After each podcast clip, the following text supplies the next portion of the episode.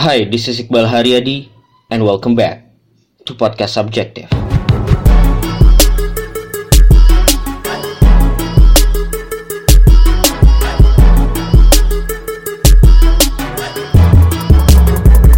Saat ini gue sedang bersama eh, teman gue dari Jerman. Boleh perkenalan, Pak? Halo semuanya, kenalin nama gue Bayu Prihandito.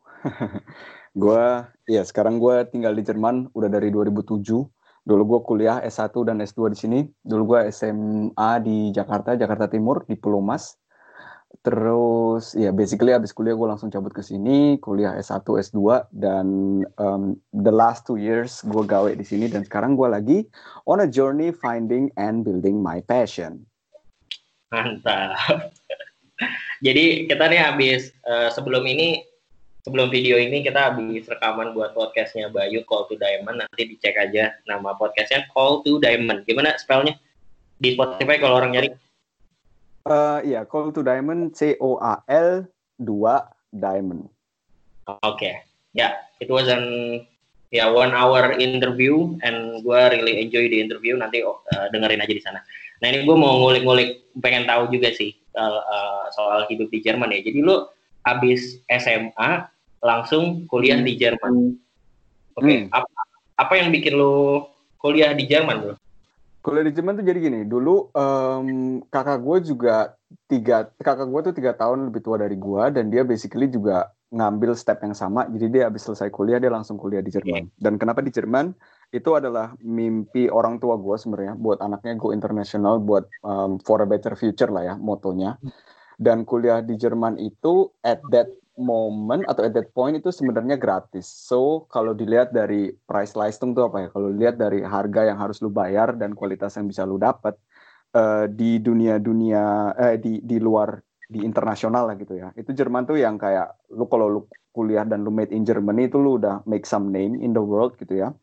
Tapi biayanya itu relatif murah gitu. Jadi basically em, kita ambil decision itu. Bonyok gue juga nggak maksa gue untuk kuliah di Jerman. Cuma gue dari dulu udah pengen eh, pengen ngeliat salju juga dulu gue bro. Jadi gue ngambil take decision itu, and then ya um, since 2007 gue Oktober gue di sini, dan mulai 2008 juga gue mulai um, kerja di sini karena um, bonyok gue ngasih satu push buat gue bisa ada di sini, but basically gue harus survive di sini. Gitu. Oke, why why do you say gratis? Emang gratis beasiswa atau gimana? Ada programnya kah? Mm, enggak, gratis in a sense, lu kalau kuliah di Jerman lu nggak harus bayar eh, biaya kampus. Jadi dia di sini yang lu bayar itu kalau di kota gue itu di gue di Hanover itu ada yang namanya semester ticket. Semester ticket itu eh, basically eh, lu bisa naik tram selama satu semester dan lu Oke. cuma harus bayar tiketnya itu doang. Dan itu juga tentunya lebih murah kalau lu beli eh, tiket itu da- tidak sebagai student. Dan dulu itu bayar kuliah itu atau bayar kuliah ya itu totalnya itu sama semester tiket sekitar hmm, berapa ya? Dulu tuh 500 tuh berapa bro? 500 8 juta nggak nyampe 10 juta lah. Nggak nyampe 10 juta untuk per semester. Per semester? Hmm. Murah ya? Hmm. Kalau dibanding sama Indo, bro, wah, anjir. Lu kalau apalagi lu kalau kuliah, gua nggak tahu ya. Yang gua tahu dulu kalau misalkan kuliah kedokteran gitu kan almost lu nggak Ya. bisa bayar di Indo kan, karena lu kalau lu bukan orang kaya tuh kasarannya gitu ya, tuh susah Ya, banget ya, buat ya. kuliah-kuliah kayak gitu Jadi gitu. 8 juta sampai 10 juta untuk biaya kuliahnya Untuk biaya kuliahnya ya. semester. Ya. Kalau biaya hidupnya? Biaya hidup? Biaya hidup tentunya gan- tergantung ya, lu lifestyle kayak gimana ya. Karena gue dari dulu juga udah tahu bahwa gua harus kerja untuk membiayai hidup gua, so gue gue living like um, low key lah ya, nggak melarat tapi juga nggak yang wow banget gitu. Di sini itu em, bayar kos-kosan tuh biasa ya, kalau aman ya tuh 280 euro, 280 sampai 300, kita ambil mahalnya 300 euro. Itu dikali 16, 3 kali 16 4,8, 4,8 juta. Oke. Nah, Per bulan. terus di sini lo per bulan, per bulan. Iya. Nah. Terus lo harus bayar Versicherung, Versicherung tuh apa ya? em, apa sih namanya? kerangken aduh kerangken kasa apa bahasa Indonya ya bro uh, ini kalau lu asuransi asuransi lo harus bayar asuransi asuransi itu, itu sekitar apa dari negara dari negara Hmm, enggak asuransi enggak dari negara sih. Enggak enggak enggak, dia dia ada yeah. banyak ada banyak pilihan gitu. Okay. uh, uh, uh, lu, lu bisa berapa? Kalau udah kalau sebagai student tuh harganya sekarang tuh kalau nggak salah 80 sampai 90 euro. Ambil lah 90 euro ya. 90 euro taruhlah 100 euro biar gampang hitungnya 100 ya. euro itu sekitar uh, 1,6 hmm. terus um, basically biaya makan tentunya ya. Biaya makan tuh di sini um, berapa ya gue biasa makan tuh ya dulu sih juga 150 sampai 200 euro itu harusnya bisa sih kalau lu masak ya 3 jutaan uh, nggak jajan mm -hmm, segituan lah dan eh tentunya itu variabel ya. Gue juga ada momen-momen di mana gue cuma makan nasi pakai sosis doang, itu juga ada ya, gitu ya. Nasi pakai sambal ABC bawa dari Indo. Apa? Tetap, tetap makan nasi. Tetap makan nasi, tetap makan nasi, tetap makan nasi. Nah di sini juga, lu nasinya juga kalau lu mau high end gitu ya, lu beli nasinya di toko Asia gitu, karena emang rasanya beda kan. Dia di supermarket sini juga ada nasi, cuma nasi putihnya tuh hmm, ya bukan nggak cocok lah sama lidah kita gitu. Nggak kalau yeah. bahasa Indonesia tuh nggak nggak nggak pulen. I see. Ya, ya. Terus lu berarti dari um, kalau oke okay, dengan lifestyle tadi dengan harga harga yang tadi itu uh, hmm. Lo nutupnya salah satunya dengan bekerja juga. Hmm. Itu dari pas mas uh, kuliah S1 tuh udah udah kerja berarti ya, udah sambil kerja. Udah, gue udah dari bulan ke basic basic kerjanya apa? Oke, okay, jadi basically gue nyampe itu Oktober 2017. Eh hmm. salah salah salah salah 2007. Nah gue itu masih umur 17. Nah di di Jerman kalau lu masih umur 17, lu belum belum boleh punya account. Bukan belum boleh ya, mungkin sebagai orang asing ya. Lu nggak boleh uh, belum bisa buka account sendiri karena lu harus 18 tahun kan. So basically tiga bulan pertama itu gua masih di bawah uh, sayap kakak gua karena kakak gua juga udah di Jerman at that point. Hmm. Nah, habis dari situ, uh, basically tiga bulan setelahnya lagi sekitar bulan April itu gue udah mulai kerja. Kerjanya itu you name it bro, gue udah pernah jualan popcorn di kayak event-event Disney on Ice gitu ya. Jadi lu yang lu ke mana-mana muter-muter jualan popcorn which gue yeah. sampai sekarang juga masih nggak ngerti orang bisa beli popcorn satu bucket tuh seratus ribu sekian gitu ya kalau dirupiahin gue yang like anjir geleng-geleng pala doang gitu ya terus gue pernah kerja ini nimbang-nimbang daging mentah kalau misalkan so basically lu kayak di pabrik makanan yeah. terus ada daging-daging mentah di atas ban yang berjalan gitu kan yeah, lu ya, ambil ya. satu-satu yeah. lu taruh di timbangan uh, itu gue pernah terus gue pernah apa lagi ya banyak sih gue pernah kerja di perusahaan minyak sebagai ini salah satu bentuk yang tadi kita sempat obrolin juga bro yaitu koneksi network Ya. Jadi gue punya temen, dia punya om kerja di perusahaan minyak dan biasa perusahaan-perusahaan gitu juga banyak yang nyari-nyari student gitu ya. Nah dari situ gue masuk di perusahaan itu sampai akhirnya gue bertemu atau gue belajar dancing juga di Jerman dan dari situ akhirnya mulai shift bahwa pendapatan gue untuk menghidupi gue hanya dengan gue menggerakkan tangan dan kaki gue bro. itu apa sih lu dance apa sih? Gue hip hop dancing judulnya. Jadi uh, hip hop koreografi gitu. Jadi uh, basically gue mm, dulu ngajar di universitas-universitas um, hmm. karena setiap universitas tuh suka ada uh, sport angebotonya suka ada ya pokoknya ngasih ngasih uh, oh, ada beberapa ekskul ekskul uh, nah itu gue ngajar di situ dan gue itu sampai ke ngajar di dance school juga yang ada di Hanover dan di sekitar Hanover plus uh, at one point gue juga di book buat doing workshop di mana kalau lu workshop itu sama kayak inilah kalau lu dapat speaking gigs gitu ya lu diundang ke satu kota lu ngajar di situ buat satu jam transport semua di cover apa semua di cover. Wah itu itu gue juga asik ya. banget tuh waktu waktu ada di situ tuh lumayan banget tuh. Itu Badung gue bro dulu bro. It, itu lu join join grup gitu maksudnya yang yang dalam tanda kutip jualin jasa-jasa ini tuh emang si grup itu atau emang lu jualin diri lu sendiri as Bayu as hip hop dancer gitu uh, gue jualin diri gue dengan cara dan gue sebenarnya tidak tahu bahwa itu adalah bentuk gue menjual diri gue sebenarnya yang gue lakuin gitu ya. Jadi dulu itu um, awal-awal YouTube juga gitu ya. Awal-awal YouTube juga tuh kita tuh kayak um, sering naro-naro video kelas di YouTube gitu kan. Nah, yeah. gue basically gue cuma following what other people did gitu loh. Uh, orang-orang pada ngelakuin ini dan gue tidak berpikir panjang. Oh ya nih bisa ngeliat ini gitu ya. Itu gue enggak. Tapi at some point gue juga ngeliat teman-teman gue yang full time dancer dia ngepost video dance-nya itu di Facebook. Nah dari situ dance school dance school yang ngelihat kerjaan lu dia bisa nulis ke lu gitu ya. Kalau misalkan dia mau nanya lu bisa ngajar di tempat gua nggak? gitu. Atau lu yang literally reach out ke mereka nih gua bulan ini sampai bulan ini gue lagi ada kosong dari kuliah dan gue bisa ngajar gitu loh. Gimana kita bisa mau kerja sama atau enggak gitu. Gokil ya gokil gokil gokil. Jadi kalau uh, itu oke okay banget sih. Terus um, gue gue cuma mau meng-highlight bahwa orang tuh sering kali me, dalam kutip ya meremehkan atau menganggap tidak penting ngupload atau bikin konten tentang hmm. apa pun yang lo lakukan karena hmm. itu tuh se-impactful itu untuk buka opportunity orang-orang tuh banyak banget yang nyari sesuatu terus mereka nggak tahu referensinya ke mana mereka cuma cek lihat cuma inget apa yang mereka lihat di sosmed aja jadi gue cukup yakin know, bro.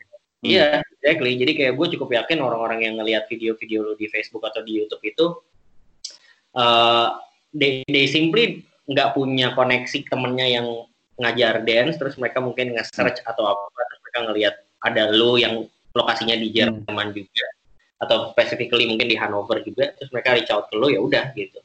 Uh, hmm. Karena gue pun dapat speaking gigs uh, di diundang apa sana sini tuh banyak banget yang kayak gitu. Sesimpel mereka ada salah satu panitianya yang pernah dengerin podcast gue, ada yang panitianya pernah uh, even nggak pernah dengar gue, tapi dia nanya ke seniornya, seniornya pernah lihat konten gue, dia ngasih kontak gue gitu.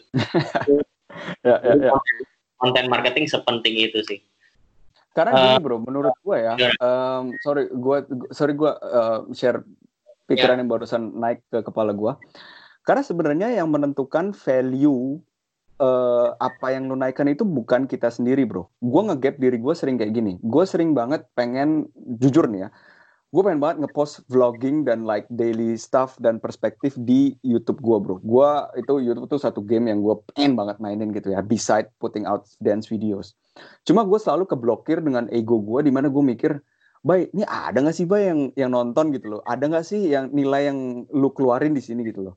Nah, ya. basically itu adalah hanya alasan gue untuk tidak doing. Ngerti nggak? Karena at the end of the day bro gue tidak bisa cara gue melihat sebuah video meskipun itu hanya misalkan video gue olahraga or whatever it is gitu ya gue menginterpretasikannya akan beda dengan setiap orang. Jadi dengan begitu gue menyeakan-kan semua orang tuh ngelihatnya tuh dari mata gue gitu loh, which is not the case gitu loh. Karena bisa aja orang ngelihat anjing gue lagi males banget nih, tiba-tiba scroll scroll YouTube, lu ngeliat orang olahraga, anjing nih si bocah lagi gerak-gerak. Ya udah gue gerak juga. Itu bisa terjadi gitu loh. Jadi ya itu sih uh, yang yang menurut gue gitu ya. Exactly exactly. Gue gua mau share satu lagi sebelum lanjut ke pertanyaannya.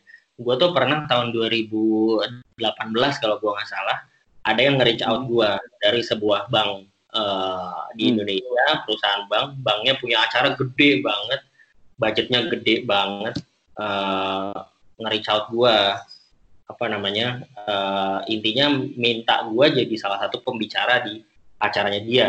Nah, terus gue tuh hmm. pas awal di reach out dan dia sebut nama acaranya gue bingung banget karena lu serius mau undang gue maksudnya gue gue gue tuh ngeliat ngeliat list nama pembicaranya dia setiap tahun dan namanya tuh selalu gede-gede dan dan jumlahnya nggak banyak. Artinya ini bukan yang bukan acara yang banyak pembicara gitu ngerti gak lo? Ini acaranya cuma dikit pembicaranya terus gue termasuk dari salah satu yang diundang terus gue gali-gali lagi oh iya mas bener kok uh, sebagai moderator. Terus oh sebagai moderator. Tapi tetap aja maksud gue sebagai hmm. moderator tetap aja menurut gue gila banget gitu.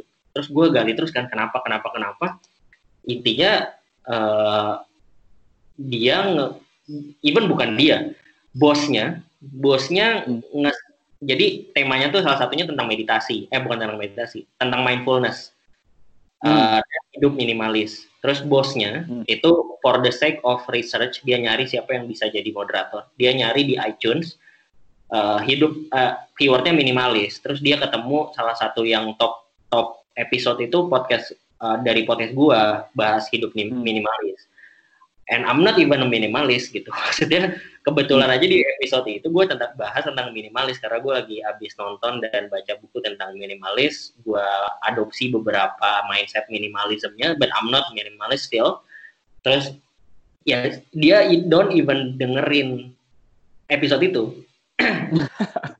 Pokoknya dia lihat ada orang ini orang ini punya podcast uh, episode ada salah satu episode tentang hidup minimalis dia nyuruh anak buahnya ngontak gue gitu dan itu duitnya lumayan banget sih untuk gue pada saat itu ya. Tapi kebetulan pada saat itu sih gue lagi ada, kayaknya gue lagi ada, kayaknya anniversary atau apa gitu sama istri gue. Jadi gue harus ke Bandung. Jadi akhirnya gue bilang gue nggak bisa datang gitu. Tapi gue, uh, I'm still amazed how people can uh, found us for content. Yeah buat konten yang kadang-kadang kita nggak nggak ini juga nggak nyangka juga. Tapi back back to the conversation about living in Germany ya. Terus lo S S1 hidup uh, kerja juga. Terus berarti lo sempat tadi lo mention lo sempat kerja di kantor juga di Jerman. Uh, hmm. What what was it like? Coba mungkin lo bisa share kayak uh, beberapa kantor yang lo pernah kerjakan dan gimana sih kerja di Jerman itu secara apa ya? Secara penghasilannya, terus mungkin secara culture-nya juga kayak gimana? Hmm. Um, mungkin tentang pengalaman ini buat buat info dulu ya. Gue kuliahnya lama di sini bro. Jadi gue itu kuliah awal itu gue harus uh, flashback sedikit ke kuliah juga biar ada biar ada konteksnya ya. Yep. Jadi gue itu kuliah um, tiga tahun pertama itu gue kuliah bahasa Indonesia teknik sipil Hmm. Terus gue di di DO karena ada satu satu ujian yang gue nggak nggak nggak nggak lulus waktu itu dan nggak lulusnya udah beberapa kali. Terus gue pindah jurusan, habis itu kelar kuliah, terus gue lanjutin S2 lagi, gue lanjutin S2 juga karena mikir ya Allah udah kuliah segini lama, sekarang mah master uh, eh, S2 mah tinggal dikit lagi gitu ya, ya udah jalan jalanin. Nah habis dari situ gue daftar ke beberapa perusahaan, ke banyak perusahaan sebenarnya sih banyak banget gue daftar dan gue diterima menjadi uh, salah satu apa ngikutin satu trainee program di perusahaan recycling terbesar di Jerman. Okay. Nah programnya programnya ini dua tahun dan setelah satu setengah tahun itu gue dipromot menjadi uh, branch manager. Jadi programnya dipotong, gue langsung dikasih tawaran itu dan gue ngelakuin hal itu. Di dalam satu setengah tahun pertama, gue ke banyak perusahaan, eh banyak cabang-cabang perusahaan ini karena gede banget kan dan gue di situ bisa ngelihat banyak kultur uh, dan banyak apa ya Führungsstil tuh uh, gimana cara gimana cara ngebos uh, gimana cara bos-bos memperlakukan anak buahnya dan kawan-kawannya gitu ya. So basically itu tidak bisa di tidak bisa di dirangkum dalam satu kata karena itu tergantung juga gitu loh uh, bos lu gimana orangnya gitu ya. Tapi satu hal di kultur Jerman itu adalah mm, lu straightforward dan straightforward kalau misalkan lu buat kesalahan orang akan bilang eh lu buat kesalahan gitu loh. Dan orang Indonesia at least gua ya dan gua banyak juga yang bilang yang setuju sama gua gitu. Orang Indonesia tuh um, gini bro mengatasnamakan kesopanan gitu ya atau uh, jadi ngomongnya itu berbelit-belit gitu loh lu ada A mau ke B tapi lu ke D ke C ke E dan lu berharap orang yang partner lu tuh ngertinya B gitu loh nah itu orang Jerman nggak punya waktu buat itu mereka yeah, like yeah. straight to the point dan lu nggak boleh take it personally. Dulu gue ada satu case gitu ya, di mana gue langsung dikasih ngomong gitu ke bos gue karena gue ngelakuin suatu kesalahan. Dan gue langsung mikir gitu, tiga hari tiga malam bro, buset, anjir gue kayak dipecat nih, aduh gimana nih gitu, bos gue nggak suka sama gue gitu ya. Nah, basically setelah gue uh, nyetrika masalah itu, setelah masalah itu lurus lagi gitu ya, ya udah gitu loh, that, that was it happens gitu loh. Uh, gitu sih. Jadi gue basically pengalaman bekerja gue itu sekarang um, dua tahun, jadi belum begitu lama gitu ya sebenarnya gitu ya. Um, but again, gue sekarang take decision buat uh, mencari passion gue dan itu juga nggak um, begitu aja. Itu juga satu hal yang udah gue masak, idenya udah gue masak lumayan lama gitu ya. Jadi gue udah nabung, gue udah apa, gue udah apa. Um, ya, sekarang gue melakukan itu. Oh, tadi ada juga pertanyaan uh, tentang penghasilan ya penghasilan kalau dibanding sama Indo tentunya um, lebih tinggi ya bisa dibilang jauh lebih tinggi sih buat buat um, buat startnya gitu ya. Cuma hmm. di sini kalau lu mau ngomong dengan sangat general, itu lu startnya tinggi, tapi kurvanya itu juga uh, uh, nggak terlalu tajam gitu loh. Naiknya nggak tajam ya, pelan-pelan gitu. Hmm, naiknya nggak tajam. Uh -uh. Sedangkan kalau di Indonesia dan ini juga banyak yang dari sharing dari teman-teman gue yang di Indo juga, lu startnya memang rendah dan kadang-kadang juga super sangat rendah gitu ya. Tapi kesempatan untuk lu naik ke atasnya tuh uh, lebih cepat dan lebih besar. Ya, itu kalau ya. kalau mau ngomong in general tuh kayak gitu gitu. Ya. Sih, sih, sih. Tapi gue tuh gue nggak tahu sih gimana cara lo cara menjawabnya ya. Maksudnya gue uh, kita bisa ngomongin yang detail kayak apa namanya hidup di Jerman tuh penghasilan berapa terus kayak pengeluaran berapa dan segala macam tapi I, I don't want to go di cuma bro putus-putus umumnya adalah udah nyambung lagi udah nyambung lagi kah? Udah nyambung lagi? Sekarang nyambung. Tadi gue okay, terakhir okay. denger lu nggak mau lu bilang lu nggak mau go that deep. Iya ya, I don't want to go too much detail, tapi kalau pertanyaannya adalah uh, kalau ada orang mau kuliah atau terutama hidup di Jerman, itu hmm. sebenarnya seberapa apa ya chance chance untuk lo bisa bertahan hidup dan hidup dengan layak tuh seberapa hmm. besar dan ya, nyari pekerjaannya tuh ke mana gitu? Apa yang dicari oleh oleh Jerman, industri Jerman yang bisa diisi oleh kita gitu, secara umum aja. Hmm um, ini kita ngomongin setelah lu kuliah atau untuk kuliah dan hidup di Jerman nih? Let's say setelah kuliah lah. Let's say setelah kuliah. Um, again, kalau setelah kuliah orang yang jadi sebenarnya kita itu sudah menjadi um, sebuah uh, gimana ya? Kita tuh udah menjadi seseorang yang eksotis hanya dengan background kita. Kita nih orang Indonesia. Jadi makanya gue support okay. banget buat orang-orang Indonesia yang ada di Jerman gitu ya. Meskipun bahasa Jerman itu super sangat sulit, lu coba dalemin itu.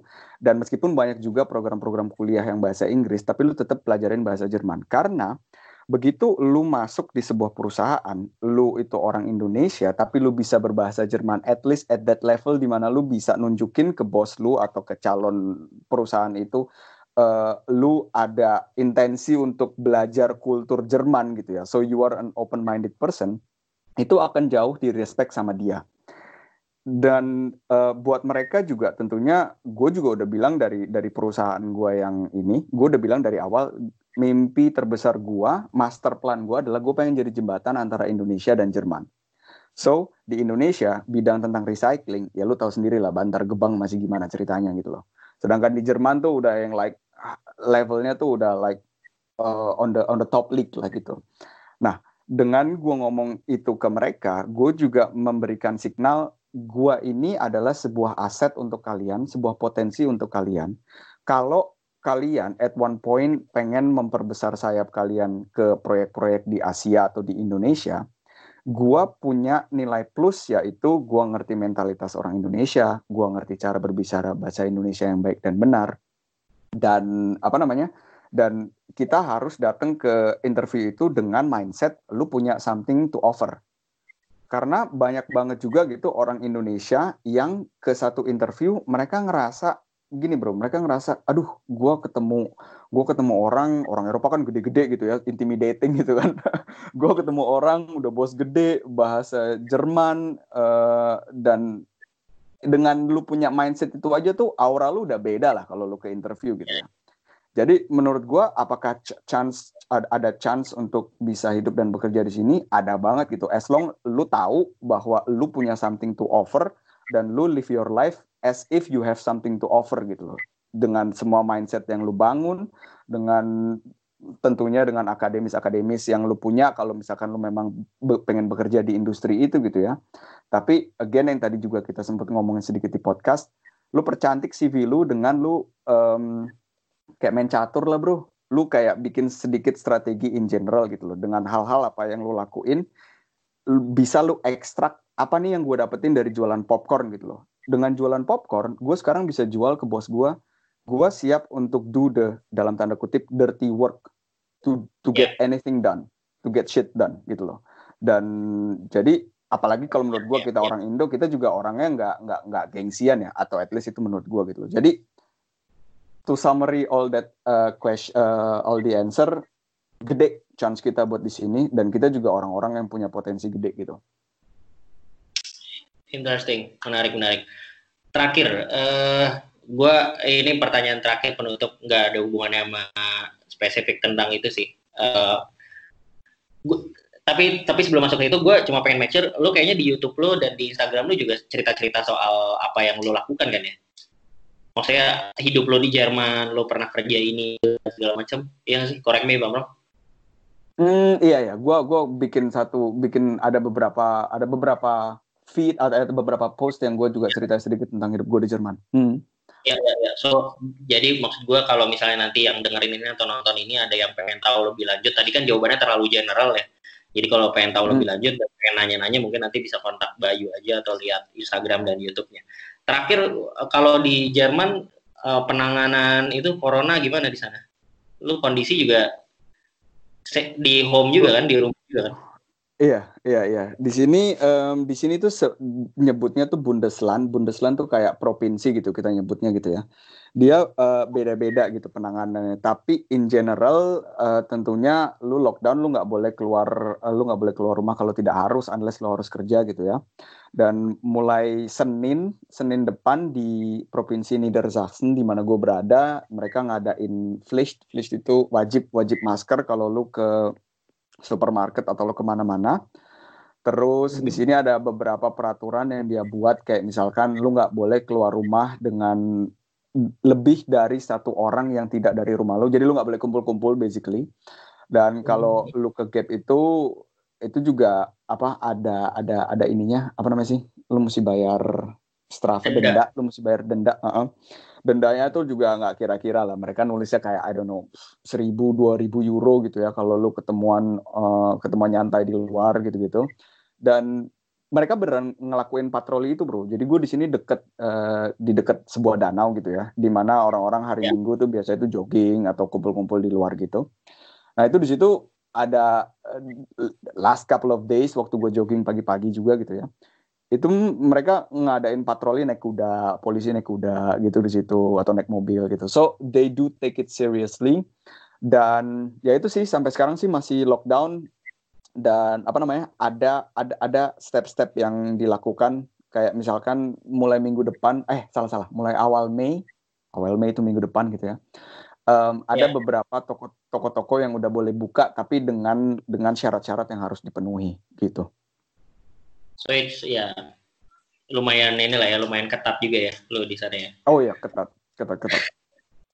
Iya kalau di Indonesia nih ketat ketat nggak ketat nggak jelas juga lah. Uh, tapi ya gue gue bisa paham juga sih maksudnya kalau di Indonesia mungkin pemerintah juga nggak bisa yang terlalu ketat karena orang Indonesia kan culture-nya juga dikerasin malah ngelawan balik gitu ada ada gue rasa ada faktor itu juga terus kayak ada faktor yeah uh, banyak orang yang kerjanya harian gimana cara mengelola mereka bantuan-bantuan kayak gimana dan segala macam. Ya layernya menurut gue banyak sih di Indonesia but still gue sih sebenarnya berharap pemerintah bisa lebih tegas tapi ya nggak tahu lah. So tapi itu kurang lebih kondisi di Jerman ya. Jadi itu aja bro. Thank you so much sharingnya. Uh, hati-hati.